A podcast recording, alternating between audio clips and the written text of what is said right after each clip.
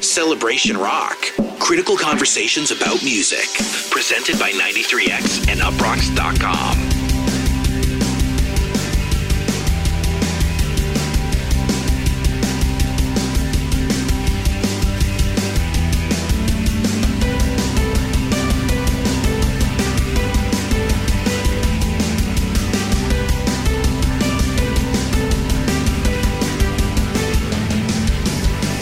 This is the Celebration Rock podcast presented by 93X FM here in Minneapolis and uproxx.com. I'm your host, Steven Hyden. You just heard our new theme song. It's our first ever theme song. We've had music play at the top of episodes in the past. Uh, usually it was music by the artist that we were talking about in that in that episode, but uh, we stopped doing that because we were afraid of getting sued. So we haven't had any music at the top of the episode uh, for a while now, and it's always been awkward because this is a music podcast, and yet there was not any music at all in our uh, in our episodes. So um, recently, I, I, went on Twitter and I solicited people to send me music uh, that we could play at the top of the episode. A you know a, a celebration rock theme song. And uh, we got a bunch of really great submissions. What you just heard is by a guy named Josh. He's one of our listeners. He goes under the moniker Thrill Me Music. He wrote that piece, and uh, I really like it. So we're going to stick with it at least through the end of this season. Uh, we're going to be doing episodes uh, up until about uh, Christmas time or so, and then we're going to take a couple months off, and then we'll, we'll be back in 2018. So I think we're going to use that until then. Like Derek, you like that? I do like it. It's really good. We got some really good submissions for this. So it was between that one and another one, and you kind of like the other one a little bit more. Oh, man, you're just putting me on blast right now. I like the other one too. There were, were two that were very close. but we're gonna go with this one. Uh, so hopefully uh, you guys like it. Tell me what you think of it. Go on uh, Twitter. We're at Cellar Rock Pod. Let me know if you like the theme song, and uh, we'll see if we stick with it. But I like it for now. I think it's cool. So this week's episode, we're going to be doing something really interesting and fun, and I think maybe even important. Uh, it's an episode on the Tragically Hip, a band that is iconic in Canada. You cannot get any more sort of legendary north of the border, but here in America, largely unknown. You know, recently people. Uh, here in the states, started hearing about the Tragically Hip uh, for a very sad reason. That the band's lead singer, Gord Downie, passed away in October after uh, a battle with brain cancer. He died at the age of 53. So there were tributes in Rolling Stone and, and Vulture and a couple of other places. And I know for me, as a person who was vaguely aware of the Tragically Hip, you know, I grew up in America. I'm an American, of course. Uh, I was vaguely aware of the Tragically Hip, but I'd never really listened to them. And then when Gord Downie died, I decided to start checking out the catalog, and I actually got into a, a lot of their records. So I thought it would be good to do an episode. I, you know, I, I, also had a lot of our Canadian listeners on this podcast, you know, reach out to me on Twitter and say, you know, it'd be great if you did a tragically hip episode. And you know, at first I was a little reluctant because, like I said, I was listening to the band, but I wasn't a super fan. I I wasn't that knowledgeable. I didn't know if I was the appropriate person to do this thing. But people kept asking me to do it, and finally I decided, you know what, I'm going to do it and I'm going to call up this guy I know, Stuart Berman. He's a writer for Pitchfork, and uh, he wrote actually, you know, very conveniently, conveniently for me, he wrote a story right after Gord Downie died called "An American's Guide to the Tragically Hip." He made a playlist of songs designed to introduce people like me to the band. So I thought he would be a good person to talk to about the Tragically Hip, why they're so important in Canada and also to talk about this sort of weird mystery zone that exists between American and Canadian culture. You know, our countries are so close together in many ways. And, you know, when you go to Canada, it seems like you're in America in many respects. But then there's always these little cultural differences that pop up that underscore this, the separation between the countries. And I think the Tragically Hip, at least in terms of rock bands, is like a, the major example of that. So I wanted to get his take on that. So it was a great conversation that I had with Stuart. And I think that if you're curious about the Tragically Hip, this will be a good introduction for you. And I think you know, they really are a great band. I think Americans really missed the boat with this band. You know, we screwed up. This, this should have been a band that we loved and that we embraced a long time ago. I feel sad that I didn't start listening to them until Gord Downie died. But, uh, you know, what better way to honor this great songwriter than to listen to his music now and keep his memory alive? So, with that in mind, uh, here's my conversation with Stuart Berman about the Tragically Hip. So, Stuart, you know, I, and thank you for coming on the podcast, by the way. It's nice to My talk pleasure. to you. Thanks. And uh, you were just saying that you are in Hamilton, which is the uh, Hoboken of, of Toronto. Well, you know, there's been a lot of hype pieces in the local media calling it like the Williams New Williamsburg, but it's actually about 40 minutes outside Toronto, so it's it's not as simple as crossing a bridge.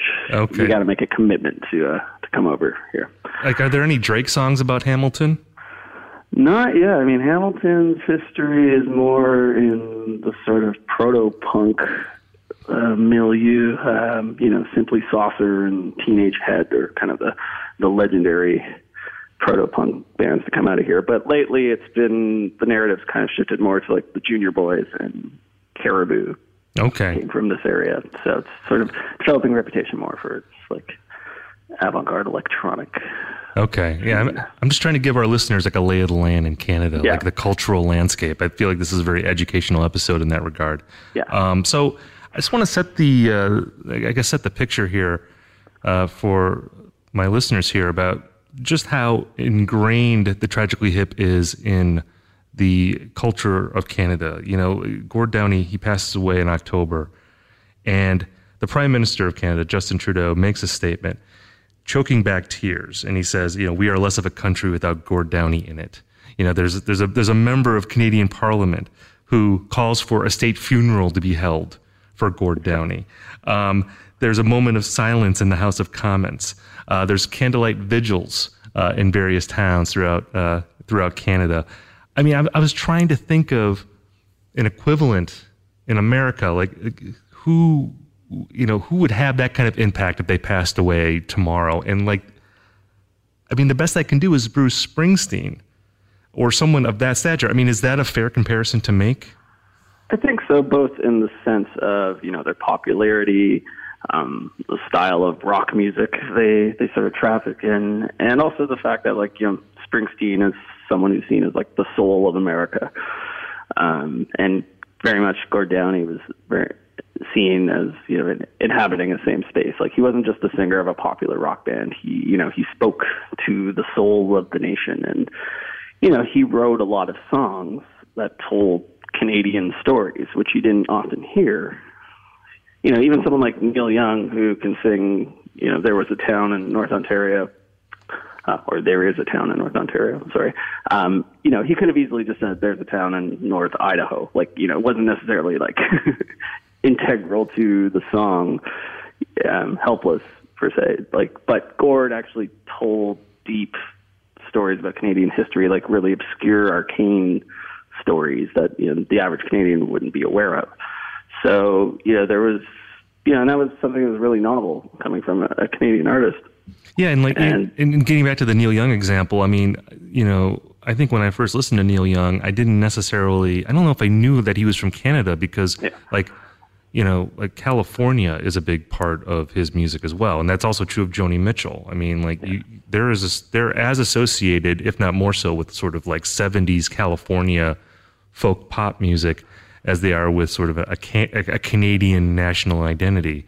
Um, It's not as I mean, yeah. Neil's lived in the states since I think the LBJ presidency, pretty much. Right. He, I know he maintains, uh, I think, a residence or two up here, and he, you know, he he he dips back here and he he gets involved with you know some of the sort of political affairs up here from time to time. But but yeah, you're right. He he does belong to America as much as Canada likes to to claim him. And, and like you know, and just going back to the Springsteen comparison, I mean, the, where that comparison I think starts to break down a bit is that Springsteen is also an international star. That he does matter in other parts of the world.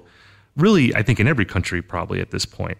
Um, whereas the Tragically Hip is so specifically Canadian. I mean, I was just thinking about the band name, Tragically Hip, which seems so Canadian in and of itself. It's it's sort of like a, a self-deprecating name, you know, uh, sort of like a like like yeah we're hip but like not really type thing it's, it's sort of you know, ingrained in the band almost um, which, which which seems like sort of a like part of the Canadian character maybe in a way it's interesting like I went back and listened to their first EP which came out in 1987 and even if you like look at the artwork for that like the font choice is very similar to like what you'd find on like a replacements record um, and you know listening to that EP it's very much sort of influenced by REM and kind of the the the more popular college rock of the day, which is very different than what the Tragically Hip turned into.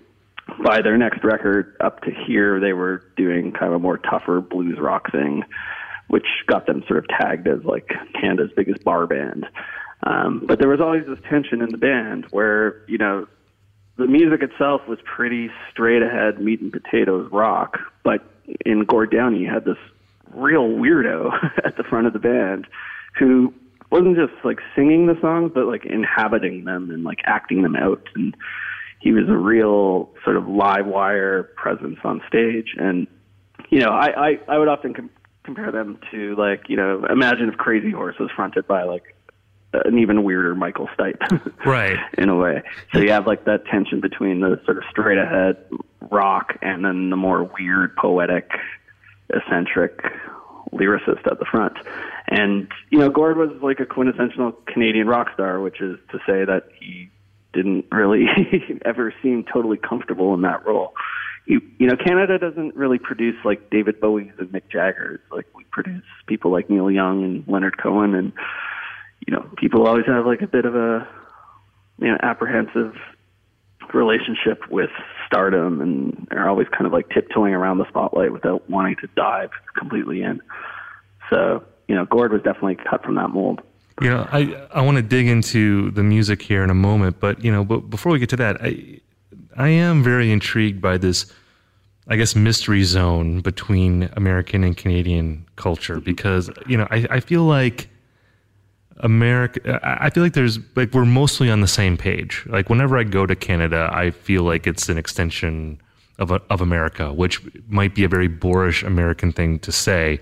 I, and I don't know, like when you, if it's the other way for you, like if you see America being dramatically different from Canada, but, um, you know, the fact that the Tragically Hip is so big there and so iconic, and the fact that, you know, they were on postage stamps. You know, like that they were that you know that that big in the country, and yet here in America, virtually no knowledge of them at all. I know, like for me, yeah. before um, Tragically Hip started getting more media attention down here after Gord Downie was diagnosed with cancer, and and then of course he passed away last month. Um, the only exposure I had to them was when they were on Saturday Night Live in right. 1995, and I remember watching that and being very confused by like like who is this band? Um, and you talked about Gord Downie being this sort of you know weird spastic frontman. And I, I, I actually watched that performance. They play this song Grace Too, and I think they also play Nautical Disaster. I think that's the second song they play. Two songs from Day for Night, which is now my favorite Tragically Hip record. Um, but uh, you know this was definitely at their peak in a way. You know they were in the midst of this kind of great run of albums that I think you know, and we'll get into that later, but it seems like sort of their classic period, you know, it was yeah. in the 90s, and that's when they were on SNL. Um, but, you know, I mean, I think at the time they just seemed like sort of like this generic alt rock band to me. Like, like who are these guys? Um, I mean, there's been a lot of. Oh, sorry. And so, yeah, it, it, it, was very odd. And then after that, there was nothing. You know, it was almost like, you know, Dan Aykroyd got them on as a personal favor or something, and then there was nothing after that, and it was sort of like, oh, that was weird that they were on the show, and then you never hear from them ever again here in America. Well, there was there was you know a push for them for a bit because you know they were coming off a string of really successful albums in Canada, um, Road Apples, Fully Completely, and then Day for Night. So like they were just getting bigger and bigger and bigger in Canada, and everyone was like, "All right, let's do this. Let's hit America. It's time." And they signed to Atlantic Records, and so they were getting a push, and you know that was the Aykroyd uh, you know favor was part of that.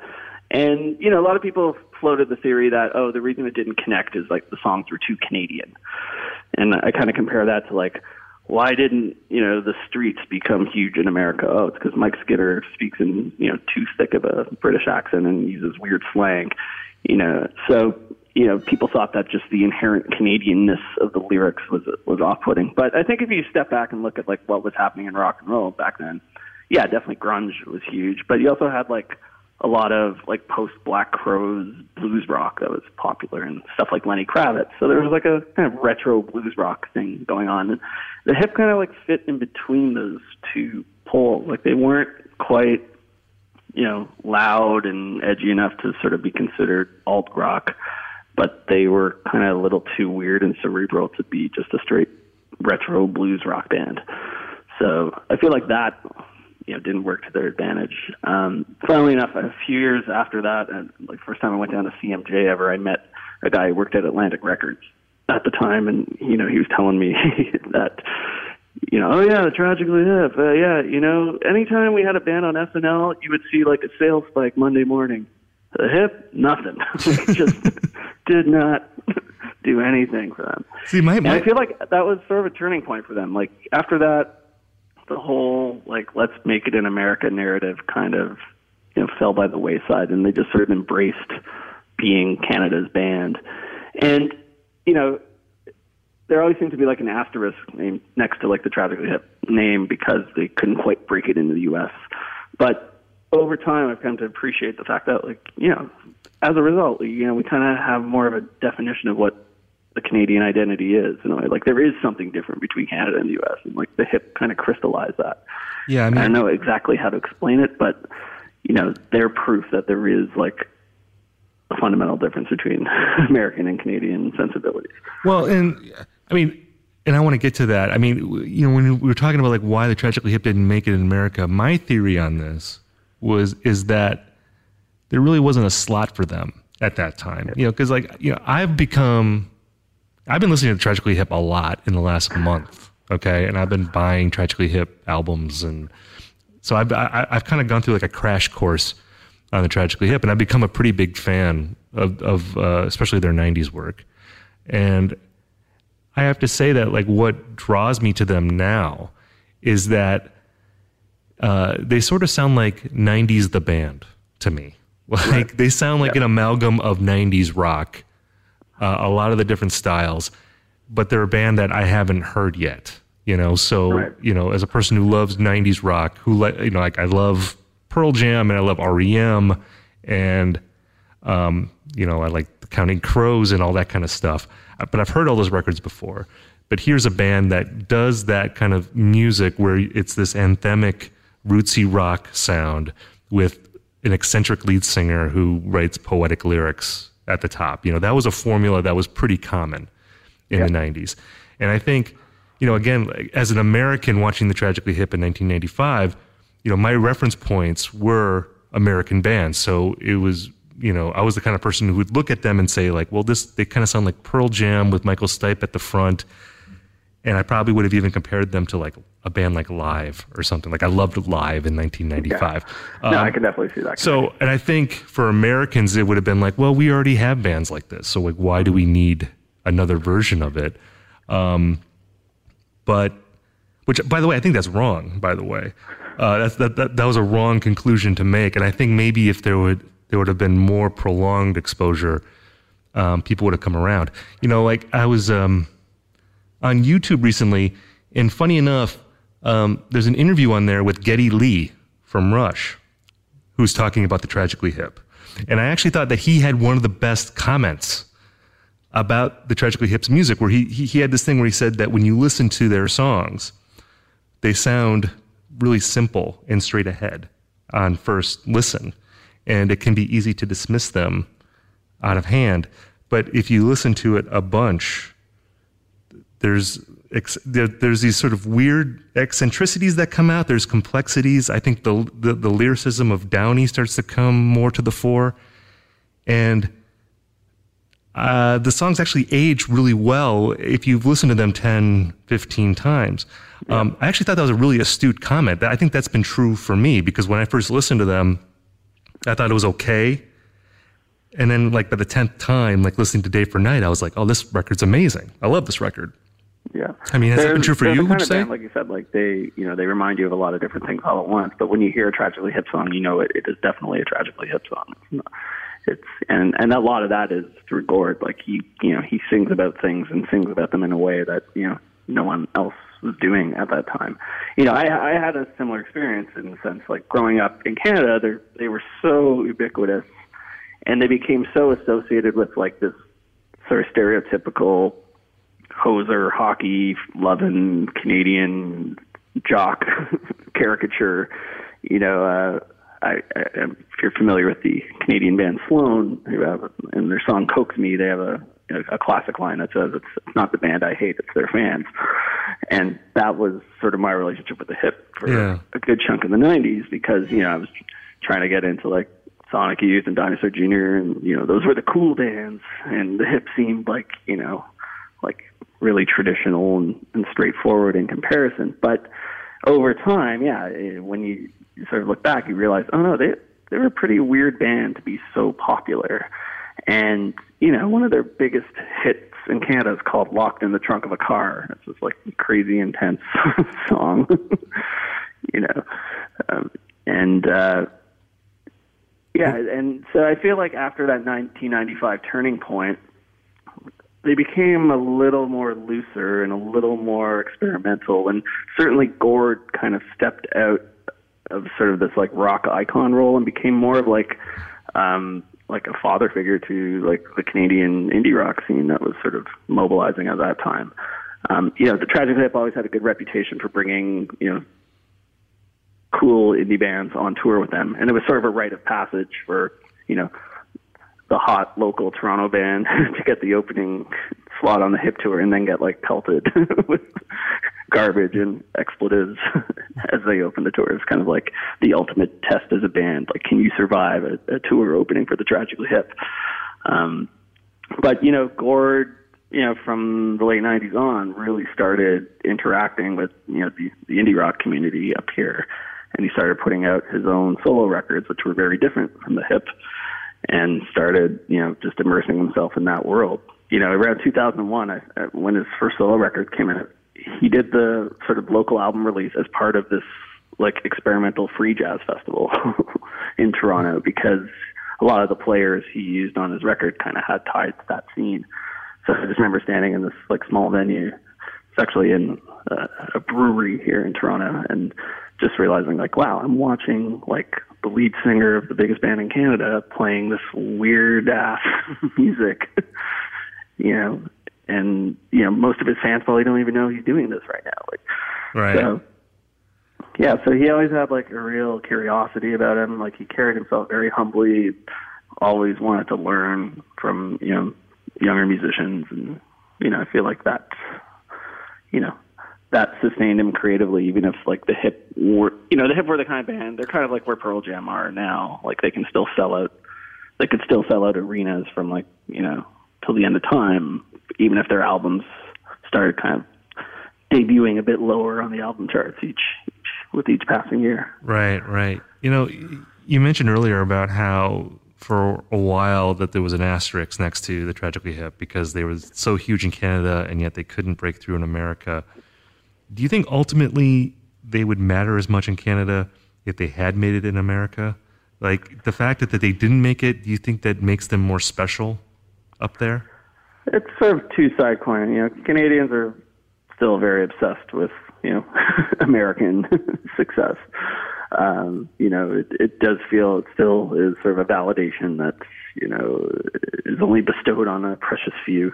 But there is, you know, I'd say in the last 20 years, there's been much more of an appreciation for just appreciation for Canadian music. That's just great, and doesn't matter if the rest of the world is tuning in. You know, now we have sort of mechanisms like the Polaris Music Prize and you know local indie alternative stations that didn't exist 15 years ago that promote local and Canadian bands and you know some of those bands never cross over to the US but they still you know kind of develop a sustainable career just being based out of Canada because for a long time in the early 90s like a, a lot of bands had to like leave like like you know the famous story is Peaches had to move to Berlin to sort of make it big because she wasn't getting any love locally, and there was no like hope for pre-internet, there was little hope of sustaining a career if you stayed in Canada. But now, you know, ironically, because the internet has sort of opened the boundaries a lot, you know, bands can stay in Canada more, yet still, you know, have a sustain, long, sustainable career.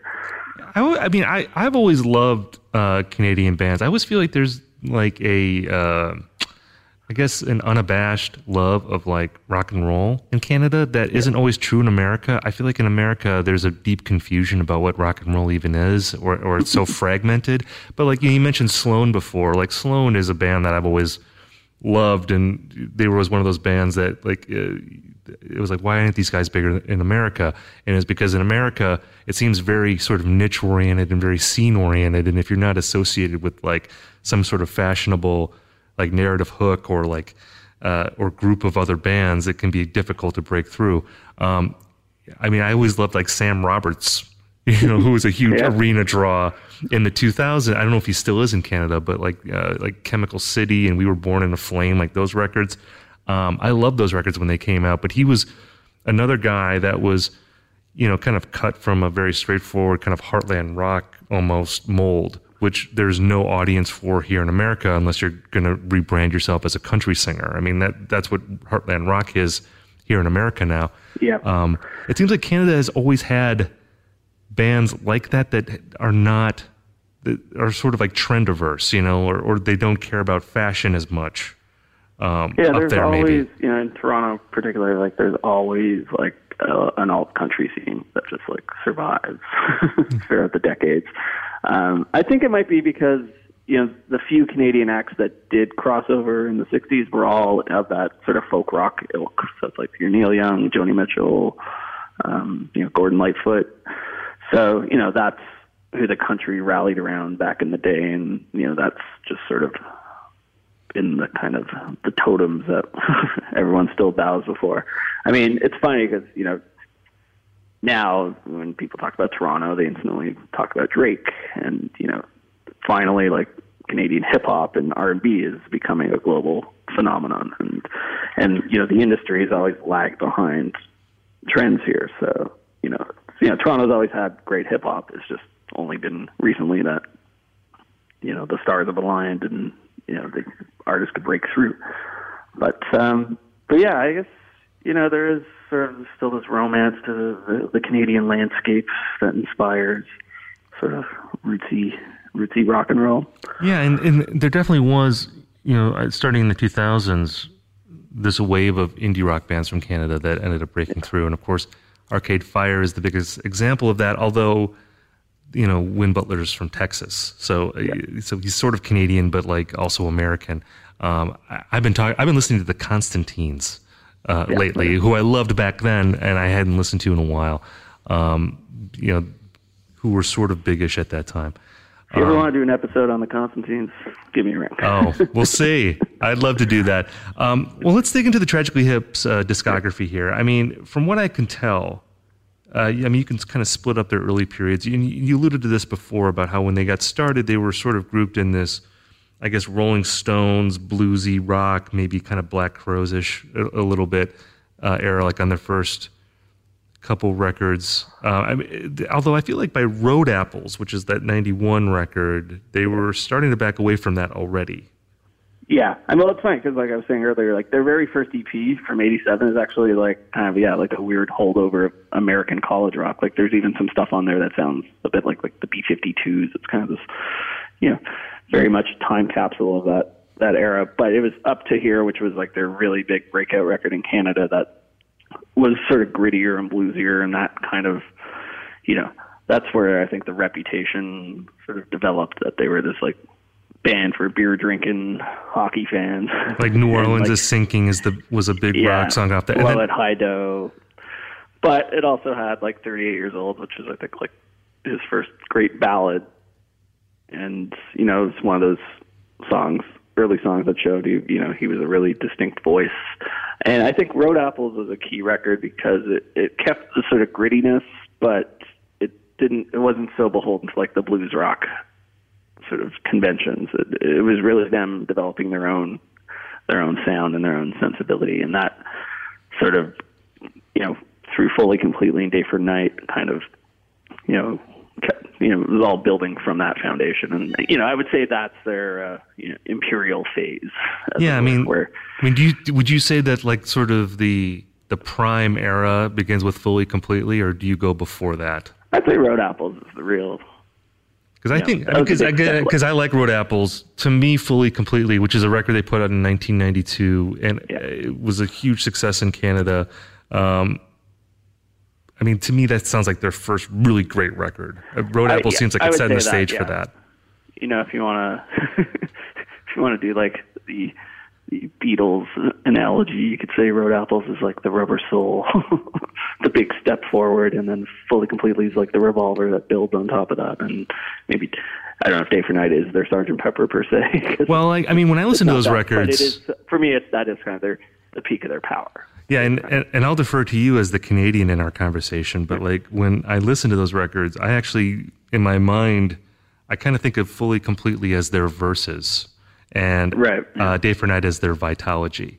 Yeah, because yeah, that's, that's that's maybe more appropriate. Because you know what you can hear like with um, those early tragically hip records, um, you know the songs are really good, but it's a pretty the, the production is pretty slick um, you know, it, it, it's like pretty pop rocky. I, I, would say maybe if people are digging into those records, the production might be somewhat of a problem. Although I think um, when you get into Road Apples and, and fully completely, I mean, the, I mean those records still sound good. But like, but then you get to Day for Night, which to me just sounds like a more sort of muscular, live sounding yeah, record. And, like, and emotionally, like it's like got some of his chords like heaviest songs, like Nautical Disaster, which is probably my favorite hip song of all time.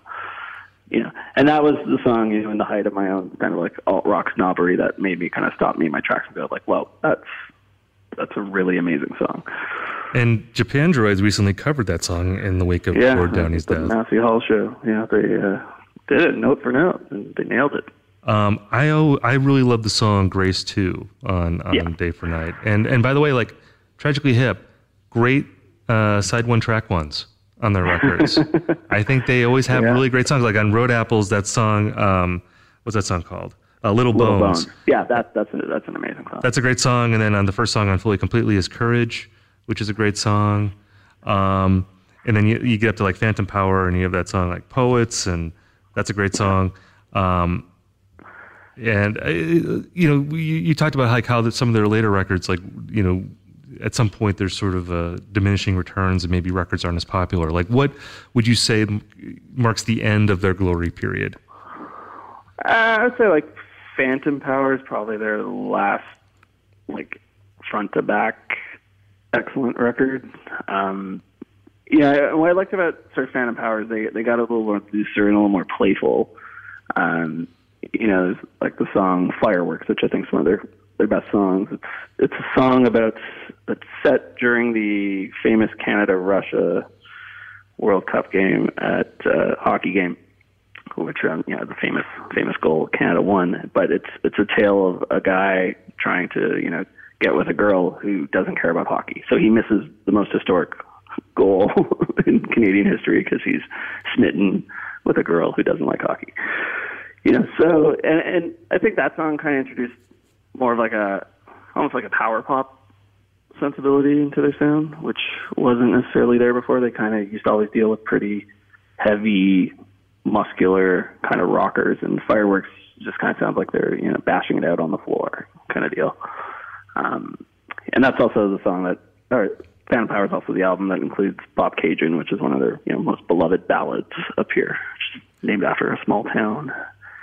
Yeah, and, talk about that song because it's because I mean to me like you mentioned this song 38 years old off of yeah. uh, off the first full length record, which is a song about basically like a a lonely guy, he's a virgin, and he it's sort of like this misfit type character. Well, it's based on it's it's a I believe it's a fictionalized account of an actual prison break in the band's hometown of uh, Kingston, Ontario, which is you know, most famous for having one of Canada's toughest maximum security prisons. So that's his own sort of using that as the backdrop for this story about, you know, a man who's been in jail and, you know, missed out on the, you know, the fundamental turning points that most people get to experience.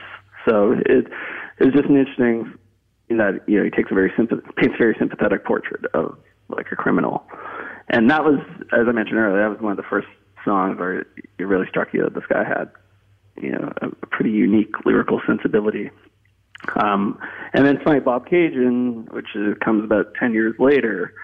Um, again, you know, one of their most beloved ballads. You know, it's funny how that kind of fits into the tragically hip stereotype of, you know, you know, telling Canadian stories and being really rich in Canadiana. But Gord admitted that he used that town name just so because it rhymed with constellation. it wasn't necessarily about the town itself, uh, which is located about like two hours north of Toronto. Um, it's just that it was it was a convenient word for him to use. And so, I mean, it isn't about like it's like about a cop, right? Who like goes he like he leaves t- like home every weekend and he goes up north. And yeah, is it's, it, is, is, it's, a, it's a simple love song, but you know, it just. But isn't it insinuated like, that he's gay like, in the song? Like I read that online somewhere that like someone was speculating that the character is gay in that song.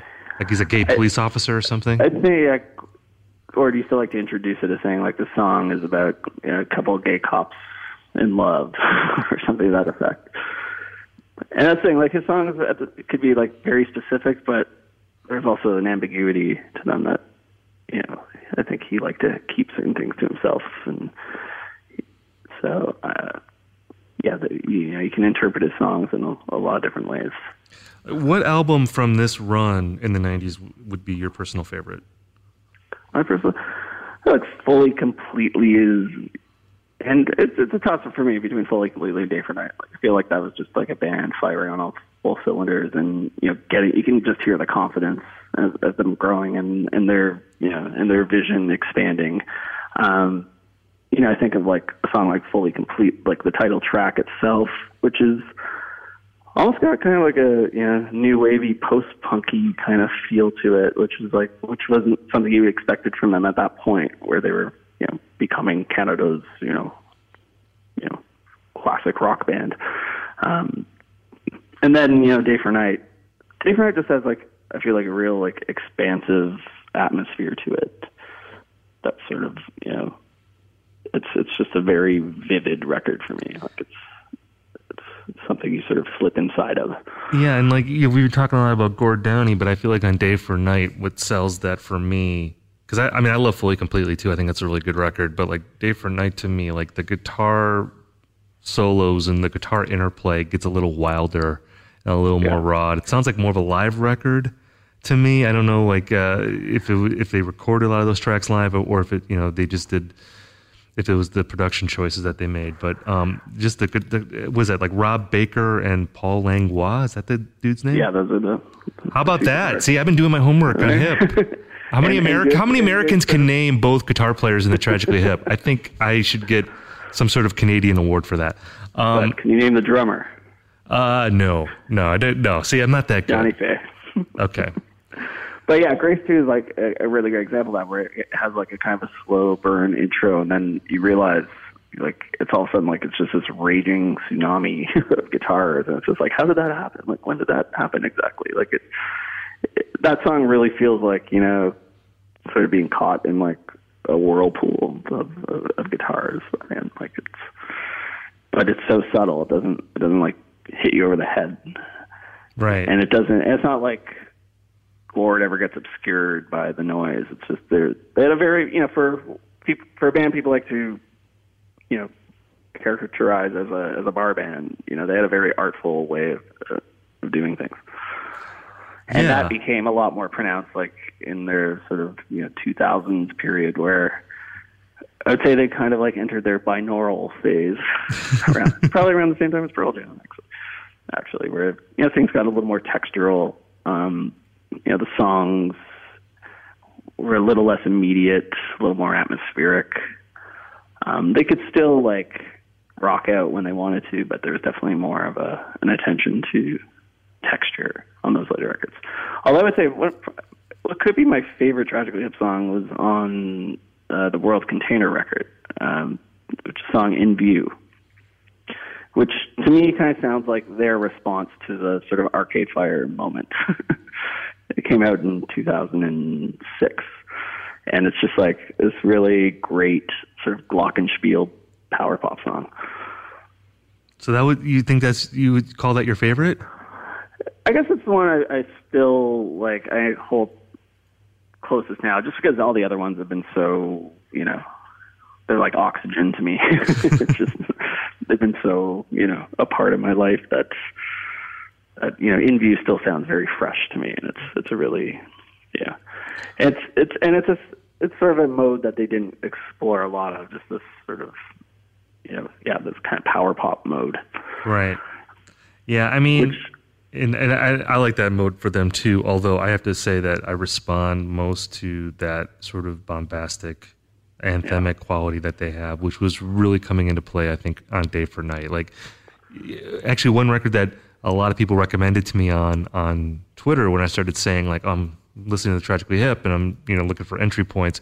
A lot of people recommended the live record from '97, "Live Between Us," and um, the version of Grace Too from that record is probably better than the one on the record, and there's also a great version of Nautical Disaster on that live record, yeah. which is pretty amazing and that's that's just a really great snapshot of the band like at their peak and Gord like in his element where he's you know where he like it's kind of like where bands used to do guitar where bands most bands put a guitar solo they put like a Gord solo like where they just let him riff and like think like on New Orleans is sinking. He starts singing like bits of China Girl well I, I was reading record. I was reading too that like when uh, that like Nautical Disaster came out of just him riffing on a live version of New Orleans is sinking, like that he that, that, he that he used to just sort of go off on these improvised stories in the middle of that song, and then they would sometimes turn into songs, and that that's how Nautical Disaster started, and there was I guess some other uh, tragically hip song that started out that way, but yeah, like on, on the live record, you really get the sense of like like wow, this guy's like a live wire, like he's ranting, you know, during it, but it's it's really electrifying, and it just makes me appreciate too, like man, the 90s were a glory period of like just nervous as shit lead singers, like people who just, you know, were like a wreck on stage, but it was totally riveting, you know, like just great front people, great, you know, great people out front, which um, I think there's sort of a dearth of right now. It seems like people who are in bands, everyone plays an instrument now. They're, the sort of yeah. standalone singer um, isn't as common at this point, but like I think the Tragically Hip is an example of a band. I think that they, you know, instru- the, the instrumentalists in that band are really great. But if Downie wasn't up front, you know, I, th- I mean, to me, what what their formula is is this anthemic rock music that you know it's it's really. I mean, the the music can be straightforward because he's such a crazy man out front, and he's such right, a exactly. poetic guy. And like, and, and I kind of see similar, like a similar relationship in the National, who right. don't exactly sound like the Tragic Hip per se. I mean, they could probably cover some Tragically Hip songs and it wouldn't sound too weird. But you know, Matt Berninger does. They could do Moonlight in Vienna. They could do that song. yeah. Um, he, um, you know, he comes on like a very you know sort of stoic presence, but then by the end of the show, he's like climbing up balcony, climbing up the balcony and like running into the crowd. So he kind of like it's sort of more of a slow burning version of Gord Downie that eventually like hits.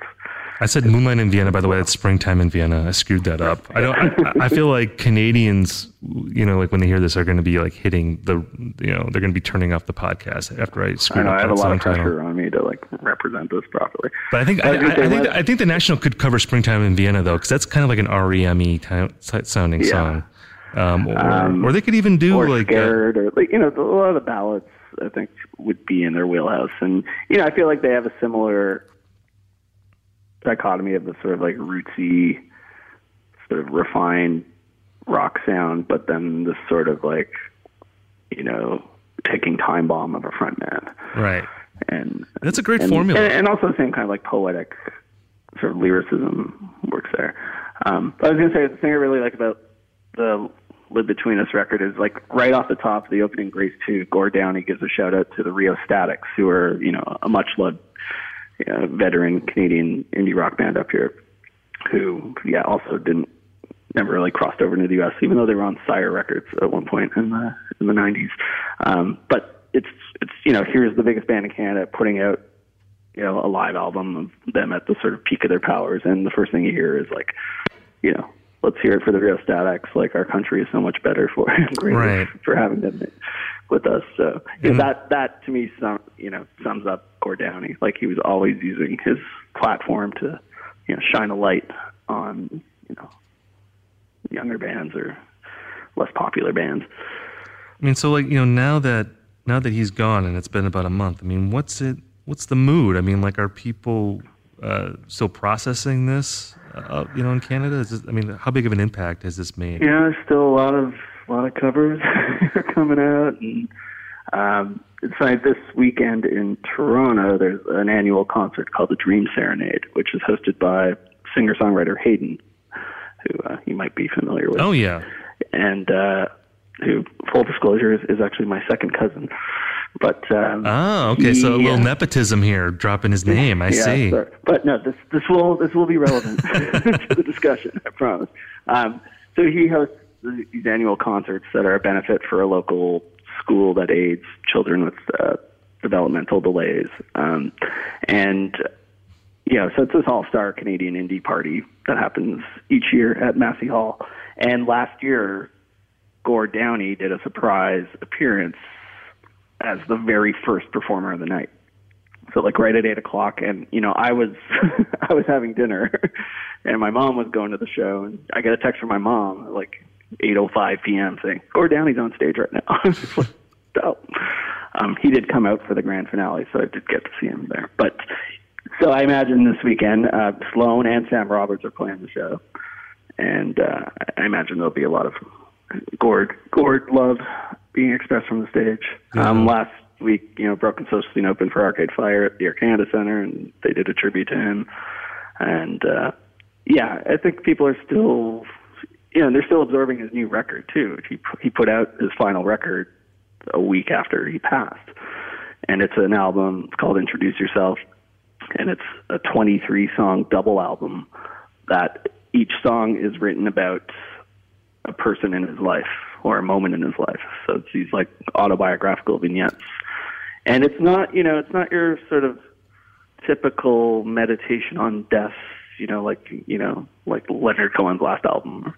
It's it's it's a surprisingly like very playful, very celebratory kind of record. And there's a lot of a lot of Gord's humor comes out on it as well. Like there's a song called Spoon, which is about him and a friend going to see Spoon, and, and it's got like direct name drops and talking about deer going to see Deerhunter as the opening band. So it's it's a really it's a really lovely record, and that was produced by Kevin Drew from Broken Social Scene, and so it's got this nice balance of like really raw lyricism, but this like atmospheric, dreamlike quality to it. Well, I feel like I should offer my condolences to the entire country of, of Canada for, for this loss, and and I, I do feel uh, like a dink here, not getting into the tragically hip until Gord Downie died. But at the same time, I feel like, and this applies to the listeners right here. If you've never listened to this band, check them out. They have a lot of great records. They have a deep discography, and better late than never. You know, they're Gord Downie lives every time someone new discovers this band. So, yeah, check out this band. They're a great band. And Americans, come on, get our heads out of our asses. It's not just about our country. We should appreciate these great bands that are right in our backyard. Um, so let's not blow it. Better late than never. Let's get into the tragically hip. Let's wave the flag here in America. Um, Stuart, thank you for coming on the show, man. I appreciate you sharing some knowledge, being the representative can- Canadian uh, on the podcast to pay tribute to the hip.